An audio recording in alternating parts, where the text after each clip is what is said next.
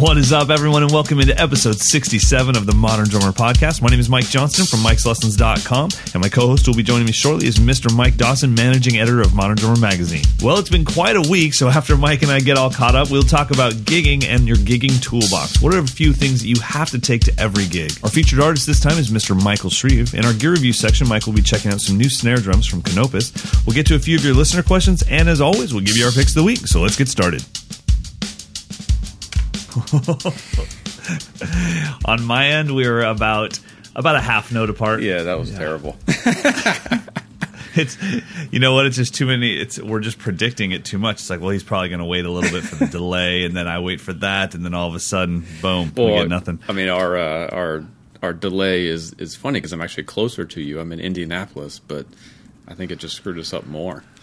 Yeah, Skype was not cooperating, so shout out to the fine folks that developed, uh, what are we using? FaceTime. I, FaceTime. This man, I swear, if they don't put an I in front of it, it doesn't exist to me. So uh, let me move you over. You can't even see me. There we go. Yeah. All right. Not that it matters for the people at home. So you are in Indiana because there is something called PASIC happening. Yeah, PASIC or PASIC. I don't know what the official pronunciation is. I've, I'm I'm not going with PASIC. I've always called it PASIC. I'm hearing PASIC more and more. Really? Yeah. Are you going to PASIC? Are you going to PASIC this year? I would I would I would say no, I'm not, because I'll be at PASIC. Yeah. Right. Uh, I don't think I can handle that one. Yeah. Because yeah, I don't know. It's I mean, either way, it's an acronym, and it stands for the Percussive Arts Society International Convention. Boom! So it's here. I'm here for, there's three days in a row of nonstop drumming, percussion, performances, world music, marching band, everything. Uh, Man, I gotta say, nothing against PASIC or PASIC, or let's just say the P A S, because that's the Percussive Arts Society. Right. I had no idea it was going on. Like, people started asking me probably about a week ago, hey, are you going to P A S this year or PASIC? And I... I said, uh, I don't know. And I meant I don't know because I haven't given it much thought. And then they were like, well, okay, well, hopefully I'll see you this weekend. And I was like, wait, what? Yeah. Why would you see me this weekend? So, I, I mean, where is the responsibility for advertising this event in the first place? Does it just – do they target mostly schools or – Yeah, I think so. And it's it's it's kind of an insular society. Cause, so they really just send out letters to people who are members. Um, members of the society. Yeah. Okay. So it's it's not. I mean, they do have social media and everything else, but I don't. I don't think it's reaching, you know, the vast numbers of people as it should. It's. I mean, sure. it's it's a closed convention, so you have to be a member, but anyone can come and join. Like the day of, you just pay your, sure. your fee. I think it's a, even a reduced fee if you come to the show, and then you get to go to the show. It's mostly college, high school, and then professional percussionists all around the world. I saw uh, yeah. one clinic so far was Marco Georgievich, who I always forget to mention how great he is. He's okay. He lives in Brooklyn, but he teaches. He teaches at Drummers Collective. He teaches at um, Berkeley a couple of days a week, um, and he's he's a badass. He's in the same same genre as, you know, Mark Juliana and and, okay. and Zach Danziger and Ari Honig. I mean, it's he's part of the crew. Cutting edge contemporary jazz. He focuses a little bit more on acoustic versions of that stuff. Okay, and he's from Serbia. Um, so a lot of his, his original music has kind of got a Eastern European flavor, some odd times and stuff. Really great stuff. So he he was the first clinician today, and he killed it. I'll talk about it more because we actually have a listener question that, that asks the exact topic that he covered about drum solo. Really? Yeah, about drum solo. Oh, fantastic. So when did the convention start? Is, was today day one or was it yesterday? Today's day one. Yesterday was like they have some – some like pre-show things, you know, performances and stuff, but it doesn't didn't okay. actually start till today. So yeah, I got in this morning, and the first Marco was the first clinic, ten a.m. He had that that tough slot, but he had a you know a pretty yeah. decent crowd. It was I was impressed.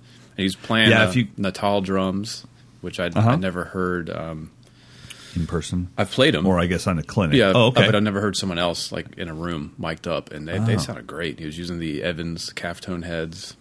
Uh, okay. Which also the drums sounded really fat. And does he tune his kit like an actual jazz kit? No, not anymore. He used to. Okay. He uses a small kit. It's a bop kit, but he has it tuned pretty fat.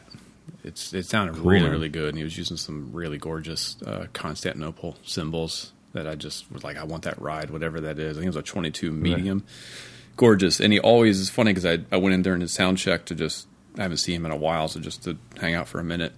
He always carries his twelve-inch remix hi-hats. That's the only thing that was that was his on stage were the hi-hats. Really? He carries them everywhere. He takes them to Europe. He takes them everywhere he goes, that's the one thing he has wow. to have with him. Man, I I I get it. I every time I go anywhere, I'm, I'm headed to Mexico. I went to San Francisco last night for an event.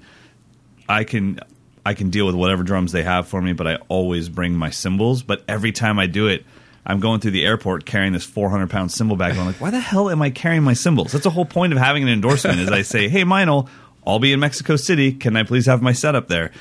And yet every time it's just I want to have something that's mine. So I, yeah. I get it. It's it's nice to just look over and be like, those aren't a re- that's not a replica of my hi-hats. Those are my hi-hats yeah. from my house. I brought them. And uh, yeah, just it, it's a little piece of home no matter where you go. So I get it.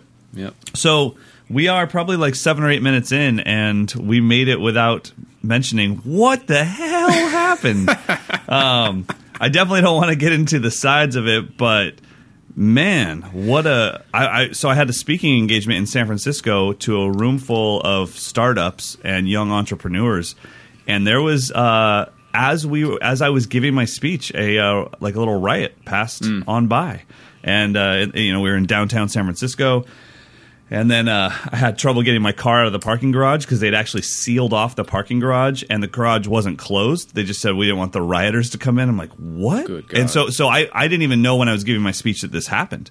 Um, but anyways, the there's definitely uh, a feeling in the room about what happened, and I tried my best to stay out of um, I guess mentioning either side. I just wanted to more more importantly kind of what I did on social media yesterday, just mentioned like, hey, there's there's still a lot of things in our day-to-day lives that this has no effect on, which is the things that I can control. When I woke up in the morning, I can decide to be a jerk or someone that's kind of nice to my wife. Yeah. I can pat my dog. So I just focused on the things that I could control. So, um, you know, but I, I think it. I, the one thing that I noticed when it was all going down, because I was watching the events, was just the shock on everyone's face that our country is bigger than California and New York. Yeah, well, um, not population-wise, but right, but it is. But that it matters. Yeah. That, you know, it, all of a sudden it was like, oh, man.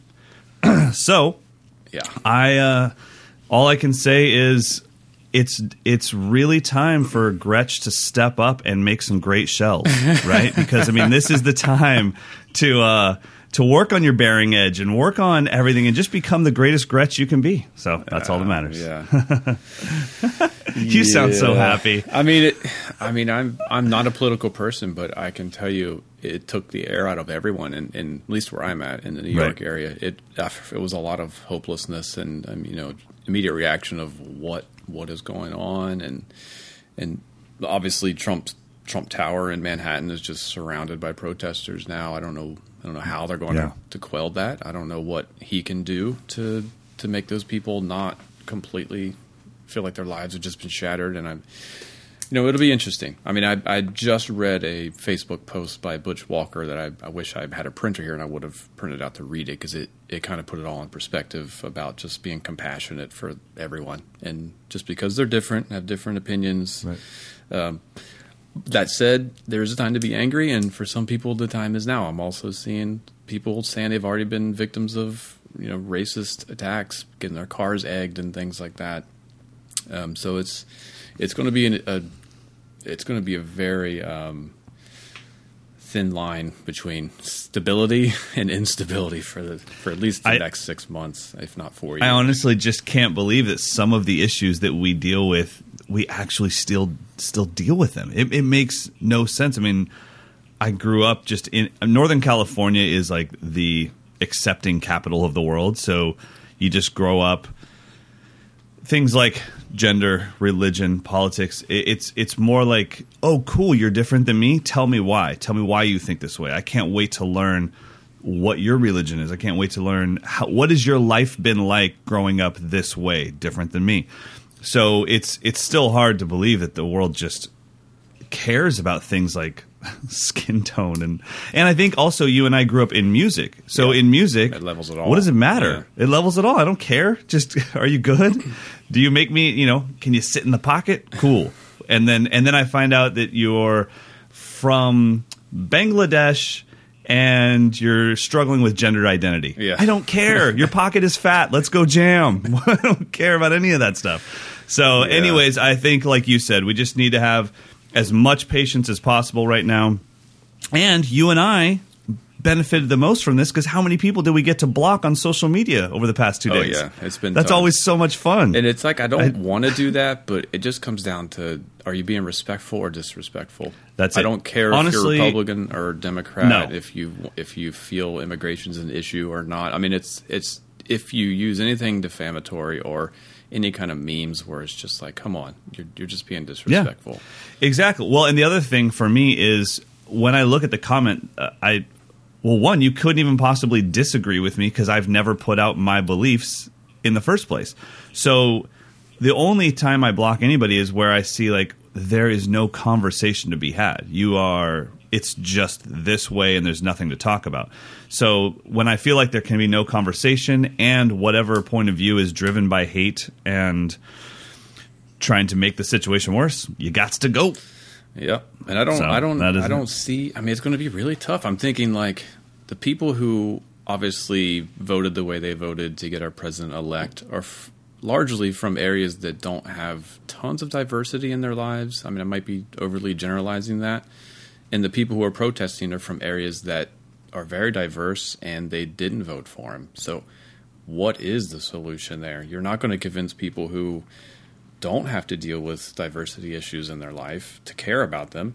And you're not going right. to get people who have to deal with these issues on a daily basis to see the other side of don't meddle with my life with issues that I don't have any that don't impact me. Right. You know, it's yeah. really no. tricky. It's really, really tricky. Yeah, it is. Well, like I said, uh, there's people that I will come in contact with today that will be my immediate circle of friends, acquaintances, strangers, and all I can control is how I treat those people. So I'm going to put a little extra effort into being as kind and as nice and as understanding as I can be and as open-minded as I can be. And that's all I can control right now. So that's the plan. So, so talk about drums. I mean, good God. There we go. We got it all out of the way, man. That's that's the most off-topic we've ever gone besides a little bit of sports knowledge. All right. So let's talk about something important. Not that that wasn't, but gigging. And the reason why I wanted to talk about this, I wanted to talk about your gigging toolbox. And we've mentioned it in the past a little bit, yeah. but I want to narrow it down to must-haves. And I'm talking about physical things that you have to bring to the gig besides your kit, your cymbals. And the reason why is because, as you know, I don't really gig out a lot. And when I do, it's not gigging. I'm, I'm flying somewhere. Everything's already there for me. There's a whole crew to help set up. Well, last night I took my own kit to San Francisco for this event. I took my own cymbals, my own hardware. And then once the car was packed with kit, cymbals, and hardware, that's when I started to panic because I haven't gone out on my own in a while. And I was like, that can't be it. Yeah, what am I forgetting? Yeah, what what am I going to freak out about in two hours when I'm setting up? yeah. So then I was like, oh, they might have hardwood floors. Let me go. Let me go back upstairs and grab a drum rug. Yeah. And then I get down and I think, yeah, but this drum rug isn't all that tacky, so the whole thing's going to scoot. Let me go back up and get a roll of gaff tape. And I swear, I swear, bro, I was about forty-five minutes into the drive when I realized I don't think I have a drum key. Yeah, that's the and one. And I'm like, huh. That's im- well, I hope my drums are tuned the way I like them. And so it's like, that's whoa. One, yeah. yeah. So anyway, so what are a few of your must-haves on the gig that you take with you? Yeah. Uh, you know, I want to say that we had this question, exact question from Garrett. So I want to make sure that we give him a shout out. He said, what do you cons- okay. what do you consider the must-haves for a gig bag, studio, or live? Spare parts, ability to make repairs, sound treatment, et cetera. Mm. So don't want to make him think we forgot to mention him. So, Garrett, thank you for the question. It's related exactly to this topic. Um, I have, I kind of, because I do, I gig with like so many different artists every week that if I tried to just like grab everything individually for each gig, I would, I would always leave something behind. Sure. So I have like three things. I have a, three cymbal bags with very particular sets of cymbals for different types of gigs. So if I'm doing the local bar thing where I know it needs to be a little bit dynamically more under control, I have a set of thin, dry cymbals that just are in there with a couple pairs of sticks. I always have just loose sticks in the bag in case I forget my stick bag. Um, I always have a roll of tape. I always mm. have some type of moon gel or buzzkill or something, a packet of that. Some dampening. Some kind of dampening. Okay. I always have a pen. uh, for making notes on set lists and stuff, or a marker. Man. Bro, if you have no idea, I told myself the whole drive down, as soon as you get there, it's a startup building. It's a building that houses small startups. There must be a Sharpie somewhere. And all I wanted to do was write down the points of my speech on my snare drum. Just words that would trigger the next thing. Yeah. And the thing that I was the most upset about about the event yesterday was there was two times that I actually had to turn on my phone to open my notes to remember the next topic. Uh, bummer. And I did it as casual as possible, but there's no way of getting around it. Yeah. And that's that's the stuff that eats me alive. And all of that is because I didn't bring a Sharpie. Yeah, you know? Yeah. And by and, and as soon as I load it in, you know, the the chaos of load in just takes over everything, and you forget everything that was on your mind, everything you were gonna do. You start loading in, you're shaking hands, you're talking to people. They're like, "Oh, you got to meet this guy, and you got to meet this person, and here's our, you know, soda machine," and you know, and, and all of a sudden they're like, "Okay, you ready to go?" And I'm like, "Yeah," and then I'm like, "Oh my gosh, I have like forty-five minutes of stuff to talk about." And I have no talking points because I didn't write it down on my snare head. So I think a, a Sharpie would have been a, a game changer last night. Yeah, that. Or, I mean, I also print out set lists if I know them ahead of time. Even though I might sure. have them on my iPad or on my phone or whatever, I always print them out just so I have that analog. You never know when technology is going to fail you. Yeah, the, by the way, the talking points are sitting in Amber's office. Uh, I printed them yesterday before I left. I didn't get them out of the printer. So I, I took things to the whole next level yesterday. Really crushed it. So, I mean, did you feel like you were naked not having your notes? A little bit. Luckily, it's when you're giving a speech like that that's really based off of your experiences and your history in creating uh, a business almost by accident. I mean, there, there was no plan going in of like, well, this is how we do business. So everything was really my experiences. So I felt a little naked, but luckily it's easy to talk about your own past and your own history. It was just more or less my fear of getting in the car, opening the notes, and being like, God, that was such a key point. Like one thing that I could not – I I remember it was like, okay, this is so important. I have to talk about this. And I felt that it was missing in the speech because I, I knew there was something missing. And I opened my notes, and then there was this thing that just said social media, credit, and debt. And that was like – a twenty-minute chunk of my speech. I mean, it was a huge portion of my speech is about what I consider to be social media credit and debt, and that's literally how I base everything I put out on social media. And I think it's an original thought, and I don't think a lot of people understand how important it is. So I was really happy I had the notes, but I just wish it would have been written on my snare drum because they couldn't see my drum set. And I could have just been like, now, and then casually made my segue. But instead, I was like, hold on real quick while I thumbprint my phone to open up the notes page. Like, ah, oh, good God. Amateur. So, totally, totally. And that's the thing. It's like I, I'm actually – I do this. I, I mean, the drumming is – God, the drumming was a train wreck, buddy. We, we need to talk about that. Um There's a huge lesson I learned last night, so we definitely need to talk about that. But anyways, um, yeah, so that's I, I wish I would have had a Sharpie. All right. Well, where did I leave off? So I had an ink pen. Sorry. So you have your pen. Uh, we both agree you have to have a drum key. Oh, yeah, drum key or some kind of multi-tool. I like the uh, Cruise Tools multi-tool, which is a – it's like a like an Allen wrench, but it has an Allen wrench, it has a drum key, it has a screwdriver, I think it has scissors. It's almost like a Swiss Army knife. Okay. So that's kind of my, you know, if, if something breaks, I can fix it. Or some kind of a, a wrench, like the Gibraltar wing key. Like I said, I've mm-hmm. got several cymbal bags. Each one of these has like a different variation of this kind of tool in it um, that I've I've gotten over the years. So I have like some kind of a wrench in case the hi-hat stand just strips. I need to really crank it down or whatever. Um, sure. A spare hi-hat clutch. I usually have that, especially for the, the stuff I take around Manhattan because none of the house kids have clutches. I have a bag of felts oh. and washers because none of the house kids have felts or washers. It's just straight metal, metal yep. cymbal stands. Um, what else do I carry to every gig? Uh, metronome, Doctor Beat, or some other thing. I have a Korg Beat Lab, which is great. So those are always in my, my bags. Um, Stick bag, of course. Um, what else do I always carry? Uh, Let me ask you this: where are all these tools housed? Do you put them in the hi-hat pouch of a stick or of a cymbal bag, or where do they all sit? Yeah, pretty much in that zipper spot in the cymbal bag, or or it's Velcro okay. or whatever. Or for for the setup that I need that has a little bit more intricate stuff, or I need to take like a an X hat because it's, and I have to take an S B D S pad and all that. That is one of those bigger uh, protection racket rolling cases, which I think we talked about a few months yep. back.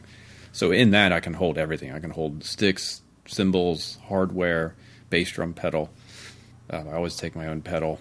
But normally mm. in my bass drum pedal bag is where I throw all this stuff, a bag of felts, a bag of washers, an extra clutch, right. the tape, the metronome, the muffling, uh, ink pens, markers, set lists are usually folded up. So I usually stuff everything in the bass drum bag, bass drum pedal bag. Man, you are you are prepared. Well, I've done, I, I mean, when you've got to play like right. one gig on Wednesday, one gig on Friday, and they're totally different, I know I would yeah. forget something crucial for one of those yeah. gigs, so I have to. Have yeah, and all you have to do is forget something crucial once, and once, and it changes everything. Yeah, and that's exactly that's all of all of the fear that I had yesterday uh, while packing up wasn't because thinking like, oh my gosh, I'm going to. I hope I don't forget anything. All that fear was based off of I remember when I did forget something, yeah. and and it's always. I mean, I've never forgot. I mean, I guess forgetting a drum key. By the way, I did have one. Um, it was it was in it was in my cymbal bag. So in my cymbal bag, the one thing I did have was I had like four pairs of brand new sticks. I had, uh, and I brought both pairs. I brought maple and hickory, depending on if I got there and it was a super loud room, then I'd play with my maple sticks. Uh, I had a drum key. I had a tune bot mm-hmm. just in case the drive really changed things and I just couldn't get my drums to sound good. I didn't even have to use it. Um, but all of that fear is based off of forgetting something in the past. And the one thing that I've forgotten more than once is a throne. Oh, um, yeah. That sucks. Yeah, I don't know why. And that really sucks because you have to use like an office chair yeah. or a bar stool. And I, I I know that it seems like, well, just use a chair. It's like you don't understand. A throne is a very specific thing. And the whole night you just feel weird. Yeah, you, you feel know? like you're playing um, a kid's kid or you're like the Jolly Green Giant or something. Either way, yeah. yeah. You're never quite comfortable. So, but yeah, luckily remembered everything and uh, and everything was good. Gaff tape for me is just... it's non-negotiable. I have to have it because yeah. I can do so many things with it. It could be as simple as taping a set list down to the ground, or it could be as crucial as taping the entire drum rug to marble floors. Yep. Um, it uh, it could be it can be my muffling device, obviously. Yep. Um, and so yeah, so gaff tape is the non-negotiable for me. Drum key and and TuneBot, you know. And I'm not a, a advocate of the TuneBot for. I mean, I'm not endorsed by them, but it's just one of those things where sometimes when I'm in a pinch and I can't get my drums to sound good, I like to have something that reassures me, yep. you know, that's that I can trust more than I can trust my ear. Yeah, I carry so. that too because it's it's a lot of times I'm I'm going out of town and I'm playing someone else's kit and they probably haven't touched it since the last time I came down to play it. So I take that with me just, you know, but as we're setting up, I just make sure all, none of the lugs have backed out too far or whatever. Right. And I'm not sitting there like, you know, t- tapping and tuning for an hour. I just... Just get the right. pitch right. It takes two minutes, and we're, we're ready to roll. Yeah, and sometimes there's just a lot of ambient noise where I really can't hear what the heck's going on. So uh, the TuneBot can filter out those pitches. So so a tuning device in general is, is always good. So awesome. Yep. Uh, well, let's get in now to our featured artist. Our featured artist, I started my research by watching his, I believe, nineteen sixty-nine Woodstock solo with Santana. Yeah. And uh, and it's the it's funny it's the prototype solo that I don't know that that type of solo influenced so many people. The whole reason I can play eighth notes with my left foot is drum solos from Woodstock. Yeah, they all went chick chick chick chick chick chick dugga dugga dugga dugga chick chick chick chick chick chick, and uh, and so as soon as that came on, I was like, oh my gosh. This is like my first drum contest that I entered, but it was all influenced by the solos of Woodstock and that whole world. And um, and so, yeah, so it's really cool. So the Michael Shrieve that you guys covered, that's him, right? The, yeah. the drummer that played in nineteen sixty-nine Woodstock with Santana. Exactly. He, you know, it, it was, we were kind of really hoping because there was, they did, Santana got the original band back together from that concert to make a, a record, but... For okay. for whatever reason, it kind of got pushed to the side and didn't become like the Santana band. So he was he kind of we were hoping it would be like cool. Santana's going to take the original band on the road and are going to do the whole you know the Woodstock vibe and not right. not play smooth and all those songs that he's been doing since the nineties or whenever that was. But that hasn't quite happened. So we were actually hoping it would end up being a cover story to kind of talk about that whole you know, the whole thing, but yeah, they still made the record and he's still playing. He's still very active. So yeah, we did a feature on him in, is this December still? Yep. We're still talking yes. about December. Yeah. And he was a teenager at Woodstock. That's kind of really the stuff that, that, that, that blows my mind is how young people were. Like the guys we think of as like the archetypes, they were so young. Tony Williams was seventeen, eighteen years old, recording with Miles Davis, and we right. still study those records today. They kind of re, he like reinvented yeah. the language, and he was a freaking teenager. Yeah, that is nuts, man. I mean, I'm trying to think right now. Like, I think of a young drummer as being in their mid twenties. Yeah. That would be a young drummer to me. Um, and then, you know, and then we obviously had Tony Royster at twelve, but that was more like we couldn't even just accept it. It just had to live in its own planet for a while. Yeah. And, and and at the time, I didn't expect a twelve-year-old to be reinventing their language, so it was it was a lot of Dennis influence and stuff. Um, and, but, I mean, yeah, to have a teenager be doing, like you said, what Tony did, but then also doing Woodstock, not not just playing, but handling that scene, yeah. that that crowd, that whole thing. It's just nuts. It's insane. I mean, even you think, I mean, how old was Jimi Hendrix when he died? He was twenty-seven. He was twenty-seven when he died, so he made his mark by the time, before I even realized I was an adult. You know, I didn't feel like I was an adult until I was thirty, thirty-five. I felt like I might right. finally have the confidence to do a podcast and not be completely ashamed of myself. Oh, I mean, you know, but I mean, and that's the thing is, is, is maybe the skills are blazing as a teenager, but the choices don't really come into their own generally until you're in your thirties and later. And so to, to, to see where they've gone with the choices, um, you know, is an amazing thing. So now with Michael Shrieve, has he, is he somebody that's played with lots of artists other than Santana? I really know very little about him. You know what? Not tons. He's he's done some electronic music and solo albums and things. Um, let's see, his recording credits are pretty crazy, though. He's got tracks with the Rolling Stones, Steve Winwood, David Crosby, Pete Townsend, George Harrison, wow. uh, Pat Tra- uh, Travers, Mick Jagger. Um, what else? There's, there's he has his own quartet. Uh, He's done a lot more composing. That's kind of been his thing, T V okay. and film composing since then. Okay. But he's still wow. playing drums, and he, he kind of came back a little bit this year, especially with this Santana record. Um, that was kind of cool. I think it was like, the, well, I guess, how many years would that be since? I think it was an anniversary of that Woodstock record. So that'd be, what, thirty-seven years? I don't know. I'm not sure. Right? Because it was in sixty-nine. Oh, I don't, I mean, I don't, Woodstock was sixty-nine, right? seventy-one, so is the the last time that lineup played together, Santana three. Okay, got it. So some kind of reunion. I, I apologize for not remembering. I don't have my checklist or a Sharpie to make my notes. You need some gaff tape. And I'm in Indianapolis. I'm not in New Jersey today. That's true. You are in a hotel right now. You uh, no problem. So let's let's talk about drums. So it looks like... Um, he's playing D W drums. D W drums, Istanbul, uh, Agop or Agop. Again, I, I don't quite know what the pronunciation. I say Agop. I've heard people say Agop. Um, yeah, he's playing Istanbul cymbals, Remo heads. He's got a... His kit is cool. Champagne, um, pink champagne. He's got the classic pink champagne with, like, gold hardware. Um, yeah. He's doing the... What's his heads? He's doing classic, you know, coated ambassadors, clear emperor on the... Clear Emperor snare side. Have you ever done that? Coated Emperor? No. Clear Emperor. They have like a... Oh. The snare side head comes in Diplomat, Ambassador, yeah. and Emperor. Well, I... No, okay, so no, I didn't know that. I didn't know that it was snare side Emperor. So it's a two-ply, super thin... It's not two-ply. They're, they're kind of confusing oh, okay. the definition. It's just it's just thicker. Son of a...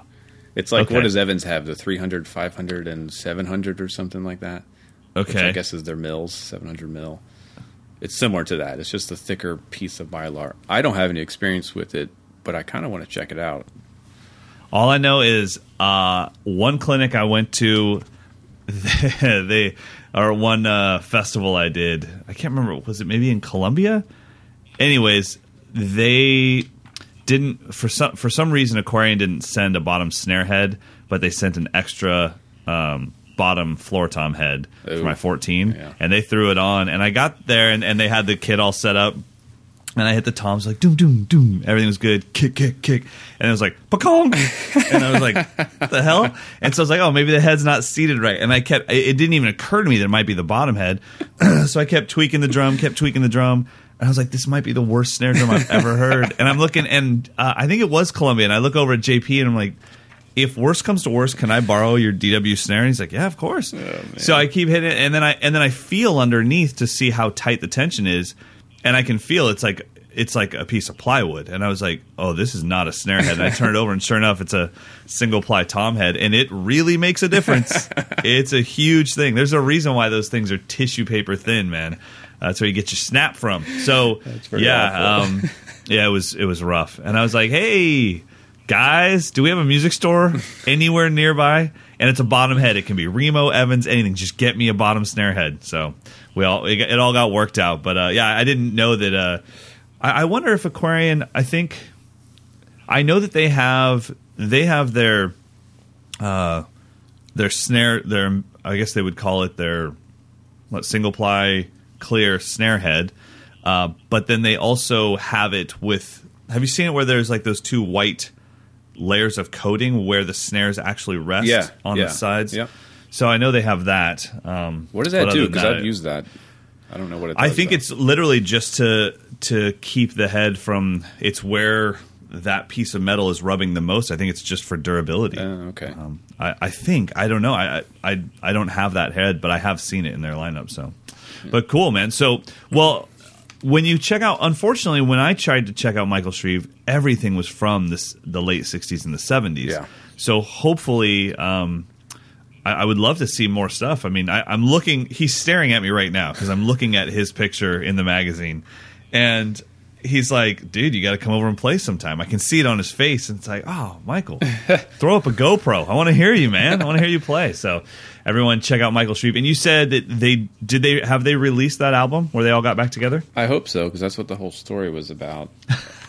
Yeah, but I don't know. I mean, you know, when you're talking about an artist like Santana, he's he's probably right. got five or six projects in the works at any time. Gotcha. Uh, but yeah, so but he had you know he had another band, a prog rock fusion band called Automatic Man, which I wasn't hmm. familiar with, and so he's he's been in more of an experimental world since the the seventies, which or yeah, yeah. since the seventies, it's kind of cool. That's awesome. Well, very cool. Let's check out Michael Shrieve. All right, so let's talk about some gear. Canopus, how did it do? Perfect, sweet. Uh, checking out three snare drums from them. Um, now, are we going to hear all three of these, or are we just going to hear one or two? We have all three, and I'm going to. Okay. Put them in order as they appear in the magazine, so you'll hear the Yaiba two Maple, then the Yaiba two Birch, and then the Black Nickel over Brass. Awesome. Now, are these new drums to their lineup? They are. They expanded okay. the the Yaiba line is their um, their way of kind of cutting some costs without sacrificing quality to kind of keep the price okay. down a little bit. So they're not using the brass, the solid brass lugs that they use on their. You know, they're top of the line stuff. So they're using cast lugs. That cuts down the cost a little bit, but they're still using, you know, they're still making the drums as they make everything else. So it's expertly okay. crafted, pristine. There was, you know, they were flawless in every every possible way.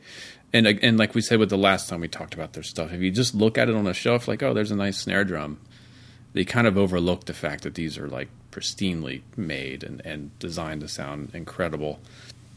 And they're not price too bad. I think the yeah the Yaiba two Maple and Birch are each three hundred fifty bucks. Jeez, which is kind of crazy. Um, and yeah. even the Black Nickel Brass, which does have the solid uh, brass lugs, that's only seven hundred twenty-five bucks. Wow, it's pretty impressive. Yeah, they they continue to just amaze me with just producing great sounding drums that you can find no issue with, other than maybe they're just not they're not. flashy. They don't have anything like spectacular. Yeah. They're kind of workhorse function in any kind of situation. So the Yaiba, the Yaiba was their like slightly more affordable line, and then they just added some snare drums. So they added a Maple, um, five and a half by fourteen, and a six and a half by fourteen, and they added a Birch, uh, same size. So we got the six and a half by fourteen of each. The Maple has a six ply shell, all Maple. Um, and the same thing with the Birch. It's six-ply, all Birch. So they were a great comparison because they're, they're identical construction. the finishes were different, just but the drums are identical. Literally just different material yeah. making the shell. Even the same plies, too. So it's that you get rid of all right. the factors. So this, to be able to play them side by side was really interesting. Um, and now, I'm sure you reviewed these a little while ago, so you might not remember, too, but do you remember they have sharp bearing edges, rounded bearing edges? I think they were kind of like a forty-five, slight, forty-five. Slightly rounded. Um, I mean, I don't know if I mentioned it in the review. No, I didn't. I don't think. Yeah, but I think they were, they were just kind of they were just made like drums. There was no like this cool. one has a baseball bat edge. It was just right, right, these right. are just here's the snare drum. Well-made drums. So to be right. able to like A B them, tune them identically, and go through the whole tuning range was really cool. The maple, yeah, the maple kind of stole the you know stole it for me. It just had the okay. a bigger kind of more pleasing sound, but the birch didn't. Wasn't so drastically different. So I don't think, like, if I would hand you one of these drums and say, go play that for a day, and then the next day right. give you the birch drum and say, go play it for a day and take the maple back, I think you would come back after two days and say, they sound exactly the same. Really? Like, they do. They, really? They tune up and down, however you want, tight and poppy, mid-range with a lot of tone, or low and fat. They do it. The sensitivity is great. But when you put them side by side, you can you can, you can notice the subtleties that sure. becomes really obvious. Um, now, I, I don't know if you noticed, and well, you also had two different. Did you have six and a half in both? Yeah, they were they were exactly okay. the same drum. So yeah. you okay? So I don't know if you noticed, um, and I don't know if this is in my head, but when I was playing for D W, I had uh, an all maple kit, which was the the black. It was I call it the Keltner finish. It was the black drum set with the maple right. stripe in the middle. Yep. Then I had an all birch kit, which was the exact opposite finish, all maple looking kit with black stripe in the middle. In my head, the, the birch kit was much louder, and I had to really concentrate on controlling the volume. Did you find any volume differences between these two, or are they just both no just wood drums? The, the, hmm. the difference was in the the um, the spread of the tone. And, okay. and just the bigness of the tone. The maple just sounded bigger and, and less, uh, I mean, I don't want to say less constrained because they were both had a nice open sound. Even the birch drum, which I typically think is kind of a punch you in the face kind of a sound. Right. It's a sharp. This yeah. one could do it all, but it, really? it was just cool. contained enough to where it, it just focused it a bit more. The birch just sounded a little mm. bit more focused. Okay. So I would I would think guys who play more notes or guys who need their drums to cut would favor the birch. Cut. Guys yeah. who need to take up more sonic space would favor the maple, but they both could do both of those things. It was it was pretty mm. awesome. It's, That's great, man. Yeah, they're kind of. I mean, they're they're almost like, like ninja drums. Honestly, they can just do whatever you want. And and then the brass was like, you know, that it was such a different vibe. Brighter, obviously, more spread. It had a really wide snare uh, strainer on it. I think it was like a thirty wire instead of the the twenty or the sixteen or on the others. Um, but that also was like, you could do anything with this thing. It sounded big and fat. It was more of a, the brass drum was definitely more of a rock and roll studio backbeat kind of a drum, I felt. Okay. But same thing, you could tune it up and do like symphonic work on it. You could tune it super down, you know, really low and tape it up and get that gushy, you know, dark sound. Um, so yeah, Canopus just, just always impresses me with just producing drums that always sound good. And they... Each one of these could be like your one drum, I think, which is right, kind of cool. Which is a cool thing.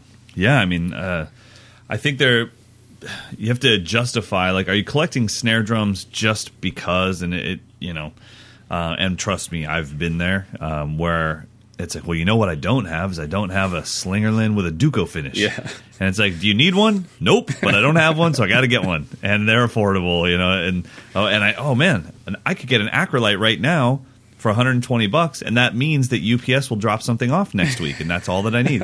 So are you collecting drums for that, or are you collecting drums, or do you have drums because it's like, man, this thing just sounds good? And there is an appeal to me, which is the appeal of having my kit, yeah, my all snare, right. my ride, my hats. And it, and it's like, you know, obviously I'll have to play different things on clinics and stuff, but I would love for people, you know, okay, let's say... Right now, if you put one of my kits in the museum, the drum museum, no one would be able to say, oh, that's Mike Johnston's kit, because I use different drums mm-hmm. all the time and different cymbals all the time. But there are a few people where you would just go, that's Ringo's. I, I know that's Ringo's kit. Yeah. You know, And I, I there's an appeal that, like, oh man, I, I would love to have that thing. So uh, this, for those of you out there that want to have that one snare, definitely at least. And I mean, good God, the price on the, the wood drums, that's kind of crazy. It is. It's kind of shocking. I, I don't quite get how they can do it, because it's they're not like factory drums. You know, they they they're not like they right. just they're not like churning out ten thousand maple drums and ten thousand br- uh, birch drums. Right. These are these are being handcrafted by human beings. Uh, that that wow. I've really studied. The kind of Canopus thing is they study classic drums and try to replicate them.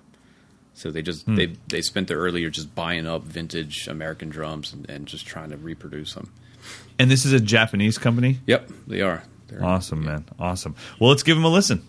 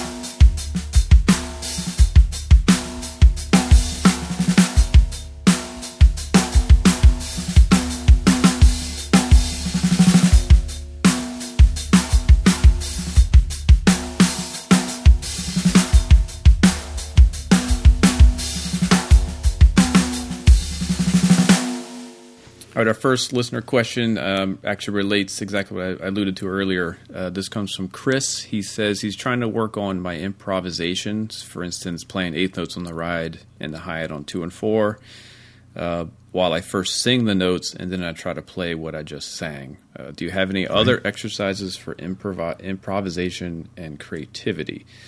I just watched Marco Georgievich do an hour-long clinic on really this very topic. He came in, introduced himself, and said, this is what I'm going to do. I'm going to sit down and play a solo that has absolutely no preconceived notions whatsoever. I'm just going to play. I'm just going to react to the sound of my instrument. Uh, and then after that, he did a second solo that was a little bit more preconceived but still wide open. The first bit, a lot of the questions that people were asking were really great, like what's going through your mind? What are you thinking of? You know, what are you doing to to get over the anxiety of not knowing what to play, all that kind of stuff. And he talked about practicing it. And he says the whole point of this solo was for me to have nothing, to not have any references, to not to go into any beats, any grooves, any, any I- specific ideas. It was simply to just play something on the instrument and then react to it in the moment. So the, even the very first note, he didn't know what he was going to do. He did like a right. like a four-stroke roll from the floor tom that ended with a crash, and that became a motif that he started to orchestrate a little bit and just develop. And then when his hand would hit something, like if he would hit the hi-hat once, all of a sudden that triggered his ear to, all right, now I'm going to go do something that involves the hi-hat a little bit. And he talked about practicing it um, in a way that, like when you go in the practice room by yourself, you're only accountable to yourself. So if you go into the practice room and, and think about, you know, envision yourself on stage, you have to be more accountable for everything you play. You can't just play right. stuff and, and dislike it and move on. So that's how he practices. He thinks, all right, everything I play is deliberate and important, and I've got to make music out of it. I have to, no matter what it is, if I drop a stick, that has to be part of the motif, and then I have to figure out a way to work out of that puzzle and remember each each motif, so I can eventually kind of allude back to it or return to it or use it to take me somewhere else. Um, so for practicing in that concept, I think it's it's a good idea to always just have no ideas and literally yeah. let your creativity force you to explore the unknown. Um, so that's that is an exercise, having no exercise. Right. Uh, and the other thing he did, his second solo, was he he uh, he just sang a bass line from one of his pieces, so the audience could hear it. And he's like, "This is going to be my reference. It's a five sixteen bass line. I'm going to play a solo for fifteen minutes, and that bass line's never going to stop in my head. It's going to be looping mm. in my head constantly." He's not always he wasn't always playing it. Sure. But he was always able to come back it to it. It was the glue. There was some sort right. of, he would land and play part of it on the bass drum so you could be reminded that he's still playing that, that riff, he, right. even though he's doing polyrhythms and stretching and elongating the rhythms and all that. He's still, that's always going. So that's a good way to practice it, is just write a riff. Not actually write it, but just think of a riff, a figure, and use that. Um, Carl Allen had me do that in my lessons with him. He just had me write, like... like no pre-planning. He had to come in and be, all right, write a four-bar riff, a rhythm, a four-bar ostinato, and we're going to solo over it for the next hour. Nice. So yeah, those are those are how I, I try not to have anything too specific when you're practicing improvisation, because then you're not practicing improvisation. Right. Well, I think the hardest thing is translating this vocabulary that you've you've created and and you locked it in. So. Uh, he's playing. You said he was playing eighth notes on the ride and two and four on the hi hat. Right. He's trying to speak between his left hand and his bass drum. He's singing so something he, and then playing it back. Yeah, yeah. Okay. So you have the physical ability to do those things, and you have to keep creating the set in stone vocabulary to be able to pull off the things you're singing. Sometimes you physically can't. You know, you sing gadoo gadoo gadat gunga, and then you find out that you can't do gadoo gadat, and you don't know how to split that up. Yeah. So you work on those things and get that going. And the one thing that I did, I'm trying to build vocabulary. We talked about it a few weeks ago underneath the straightened jazz pattern right. of just one into two. So I started putting on things that were in the tempo that I wanted to play, like a Justin Timberlake song. And then I, since I knew the song by heart or I knew the lyrics by heart, I tried to play Justin's vocal lines between left hand and bass drum. And sometimes I just couldn't do it, and I, I couldn't react fast enough. And, and I think that's what we're all trying to make happen, is that seamless, no time passing reaction between a sound coming straight from your brain to your hand and your foot. And that's that's something you have to practice. Um, so I think, like you said, doing a thing where there's no preconceived notion is is is super important, because that's how it would be in a playing situation. And then doing something where you're responding to things, or maybe you're finishing people's sentences. Um, you know, but yeah, I think sitting down on the instrument and doing it is the key. Everyone gives up because it's hard. Yeah. Improvising is hard. Yeah, exactly. And they're just like, okay, screw it. And that was one of the Let things. Let me find uh, a, a video. One thing that Peter Erskine kind of hammered home to me when I saw him a few times early on was, he would say, your vocabulary doesn't need to be sophisticated. You don't need to be able to play all this crazy Vinnie Caiuto stuff. You can play quarter notes. If you can play quarter notes, you can play a musical solo with quarter notes. So just spend sure. time saying, I'm only going to play quarter notes. So all I have is dynamics, orchestration, and rest. So you can or- incorporate right. rest to make it not sure. just constant quarter notes. So I would try that. And don't add any other subdivisions until you feel like you've you've accomplished something musically with just quarter notes or just half sure. notes with brushes. I mean, really right. limiting.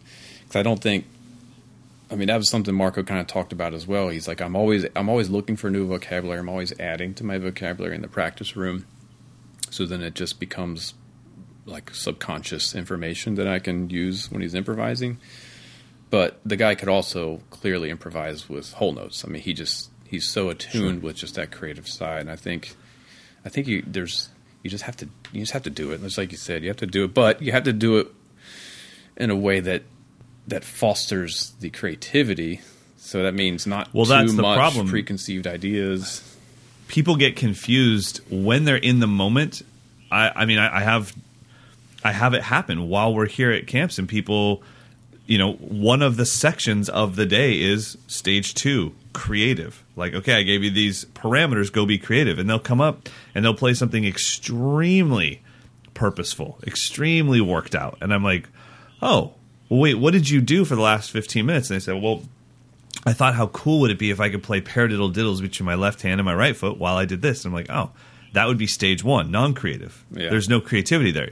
Maybe there was creativity in you thinking up the idea, but after that, it's set in stone. Yeah. So it's tough to even know when you're actually improvising and until you can do it. And then you recognize what it is to make something up in the moment. But, you know, carving out ten to twenty minutes a day to do nothing but be spontaneous and be creative and improvise, it would help everybody. It's, it doesn't matter even if you just want to play gigs. You know, it's like you, you need to be able to speak on that instrument. I think it's good for you, too. I mean, I know the times that I've done that and had the most success of really just kind of getting beyond myself and not thinking and letting go, that's cathartic. When you're done, you're like, totally. I don't really care if no one ever hears me play that way. That really meant something to me emotionally and spiritually. I mean, there was a time a couple years ago where every morning I was going straight from bed to the drum set, improvising for five minutes and recording it and posting it to SoundCloud.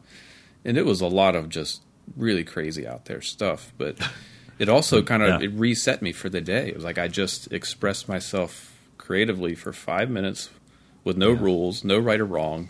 And it doesn't yeah. nothing's good, nothing's bad. And it, it kind of you kind of let kind of let go of that as well. It kind of helped me shed some skin in a good way. Yeah, and, and instead of judging you from the outside, it's just a chance for people to hear. It's like, dude, this is a snapshot of where you are right now in your playing. This is your current skill set and your current mood coming together to make art. Right. And I think it's a, it's a really cool thing. All right, next question. Next question is coming from Nicholas. Um, he's been playing drums for a couple of years now, and he's always practicing with the metronome. The problem is he's lost without the metronome. He can hear his mm. tempo shift, and he can feel things, notes rushing or dragging, but he can't seem to keep great time without the click. Is it possible to practice with the click too much? Yes. yes. Yes. Absolutely. The simple answer is yes. I think... I think we all have to go through that. I think you're at that stage, only a couple years in, you're at that stage where you're becoming aware of time and how your body is not naturally, doesn't naturally play in time. So you have to, mm-hmm. I mean, I spent months, hours, months, weeks, years trying to play just a simple a one on the bass drum and not have, and being, and feeling like I have actually control over it. Right. You know, yeah. that, so it's, the first step is acknowledging that it's a problem, and the second step is figuring out a solution. I mean, we've talked about a lot of solutions for this kind of. It's, it's obviously your internal clock. You're you're allowing the metronome to replace your internal clock, and that is a, a big problem. I that I suffered from that, and I still do. Um, even in college, the, I only sounded good on gigs when the bass player was good. Right. If the bass player couldn't really lay it down, the time would be all over the place because I was relying on him to give me the time, and then I could do my my imitations of Tony Williams over top of it. You know, that's that's just the way it, yeah, yeah. it was. Sure, um, it wasn't until I just I realized, all right, I've got to take this bull by the horns. There's no such thing as a gift of good time. It can be practiced. It can be improved on. Um, so the best thing to do is be to record yourself every day. Record yourself playing to the click, turn the click off, record yourself again, listen back, right. and say, am I speeding up or am I slowing down? Where am I speeding up? Where am I slowing down? Is it the fills? Is it the groove? Uh, and then we talked about a lot, set up a click track that drops out every fourth bar or every two beats at every fourth bar. Right. Um, little things that create these, these gaps where you you're solely responsible for the time. And then you see how far off you are when the time comes back in. That's super, super valuable. Yeah. Practicing with the click on the off beats has been the single most important thing for me in my practice to develop my time. So then you're not, you're not a, you still have to be in control of the downbeat. And then the metronome right. reminds you where the upbeat is. That's right. a whole different thing than always shooting for that downbeat with the metronome. Yeah. No, I think, I think that's, that's some great stuff. I, I think, people also, when it comes to timing, need to divide their time into two categories, which we've talked about before as well, which would be vertical time and horizontal time. And I got that concept uh, secondhand from Wayne Krantz.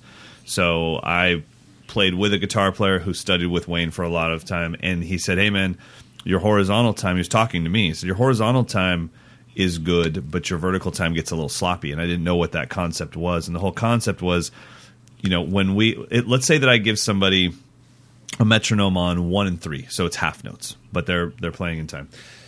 They might nail those beeps every time, but there are eight sixteenth notes between every beep that can be rushed or dragged, and all they have to do is rev the engine right at the end to get back to that beep. Yeah. So their horizontal time is flawless. They keep hitting that one, that loud beep every time.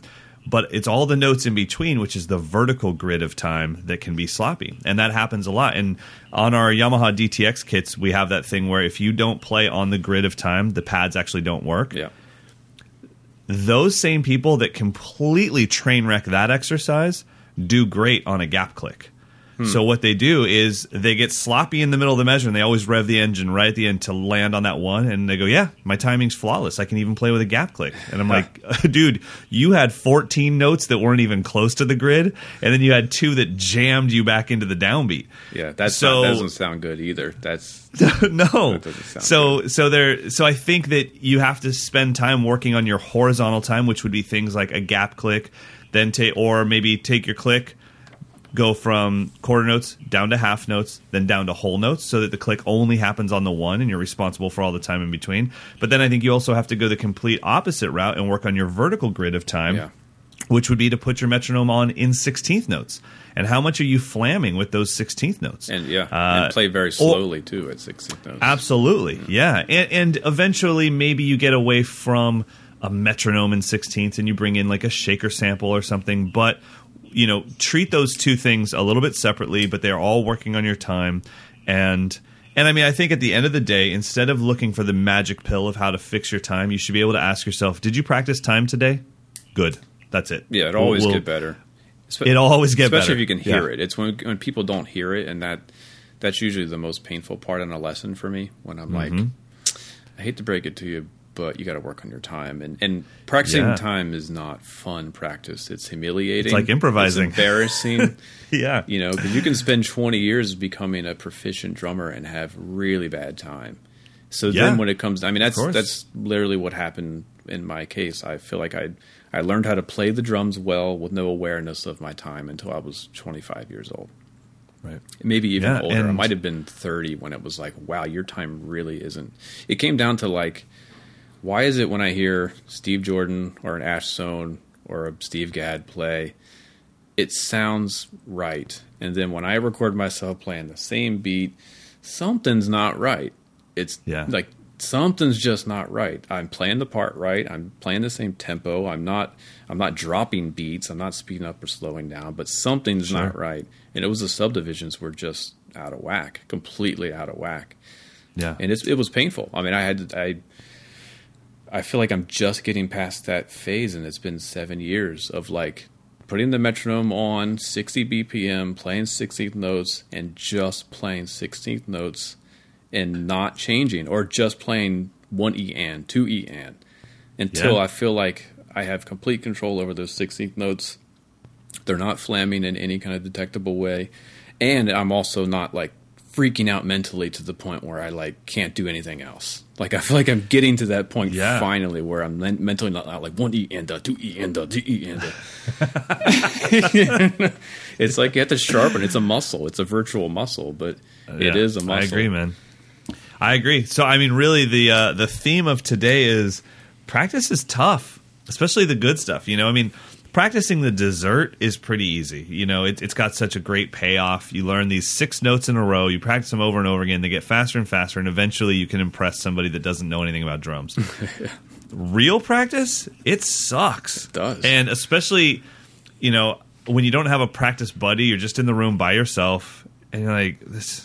I can't believe I'm about to spend an hour working on quarter notes along with a metronome, but but you because to to practice. Okay, here's the deal: to practice sixteenth notes like you did, you have to first admit that you can't play sixteenth notes. Yeah. No one wants to do that.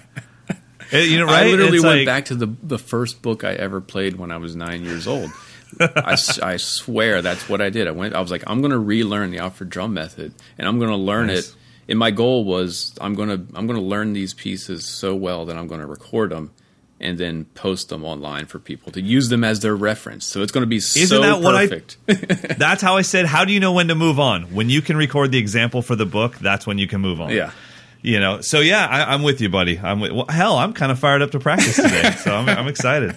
And you get to have a ton more inspiration. How do you know of any other clinicians you're seeing today? Yeah, have kind of marked down. Yeah, today uh, Taylor Swift drummer Matt Billingsley is is playing. Okay, cool. Um, Mike Clark is playing with his jazz. Oh, group. Nice. Um, tomorrow, I believe Yost is here. Oh, uh, JoJo yes. is here later. I think Saturday nice. He's the headliner. It's kind of a lighter lineup, but I think it's all really good. It's a good lineup. And it's year. Is it back in the uh, Indianapolis Convention Center or where it's been in the exactly. past? Exactly. Yeah, that's same room place. That you were in, but they got yep. they got rid of the second room. You know, there was like a okay. master class room on the, like yep. a mile away on another ballroom. There's not much. Oh, so now it's just there. It's just all in the main room. Yeah, and so fewer. Oh, such a because PASIC is is exhausting because there's, you know, ten to five every day. You can go see someone give a tambourine clinic or a timpani clinic or go watch a drumline play or a drum And they'll set. All blow you away. And it's like hour after hour after hour. So yeah.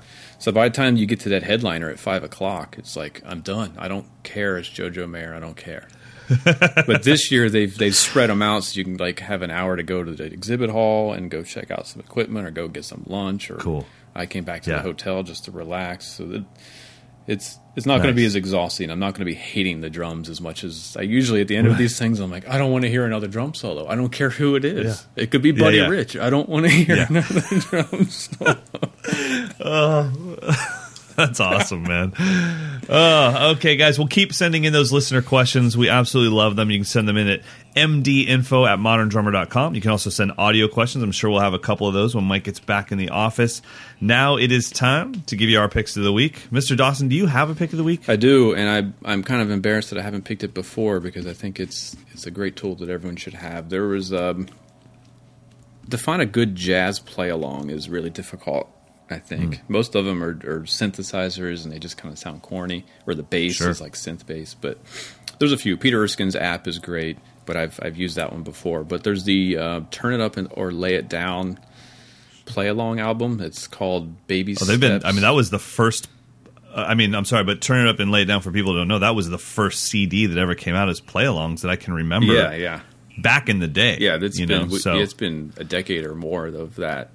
Uh, but they did one that was all jazz, Baby Steps to Giant Steps, um, with a real band. So it's real bass, real piano, real guitar. So it's basically a a trio with no drums. Huh. And it goes from slow swing to giant steps tempo. I think there's eleven or twelve tracks.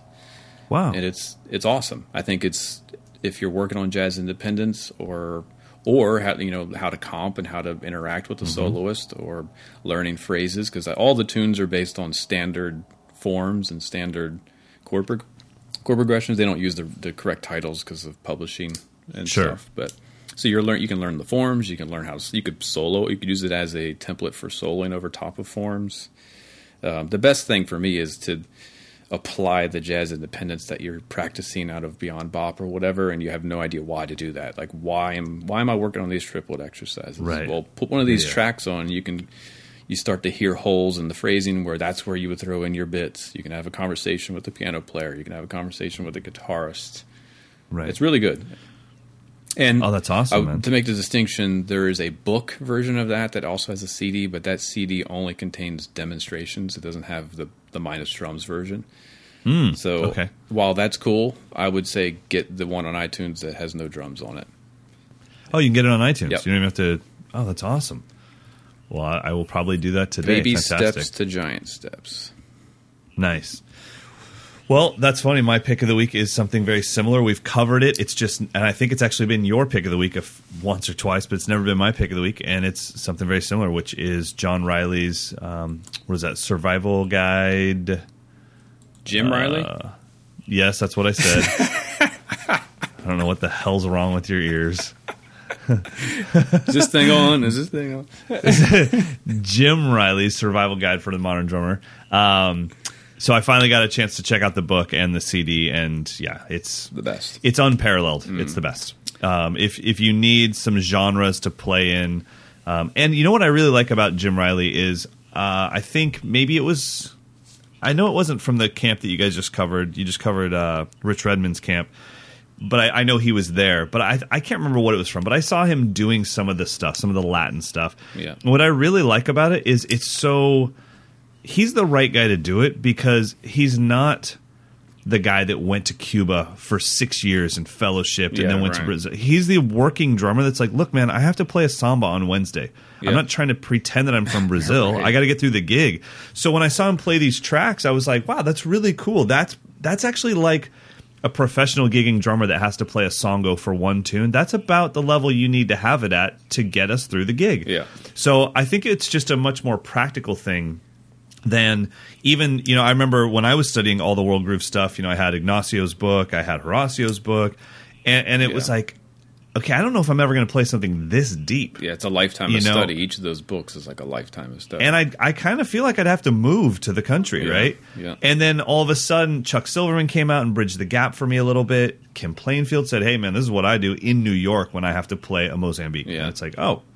Well, that sounds a little more practical for my personal situation. So, Jim Riley's book, Survival Guide for the Modern Drummer. If you haven't checked it out, obviously you're buying it for the book and mostly for the C D. But the, the audio stuff, I mean, I sell play-alongs on my website, and I'm telling you, these play-alongs are dope. So they are good. I did um, a couple uh, demos for him because he sent me the book to review. He's like, you know, you should do a video. And so I did a, a fast bebop one. That's it's, uh-huh. it's on his YouTube channel, I think. And there's also uh, like a count. Uh, What's the name of the band? Black Crowes kind of sounding track that I did. Oh, cool. It was, it was fun. It was a lot of fun. It's unbelievably thorough. yeah. It is unbelievably thorough. Awesome. Well, everyone, have an amazing week. Stay calm. Just get through the week. And whenever, I, I would suggest this, unplug a little bit from social media. That's where all the chaos goes yeah. on. It's, it's showing then yeah, you can the, realize the vile. It's, it's just, it becomes a vile cesspool of negativity too fast.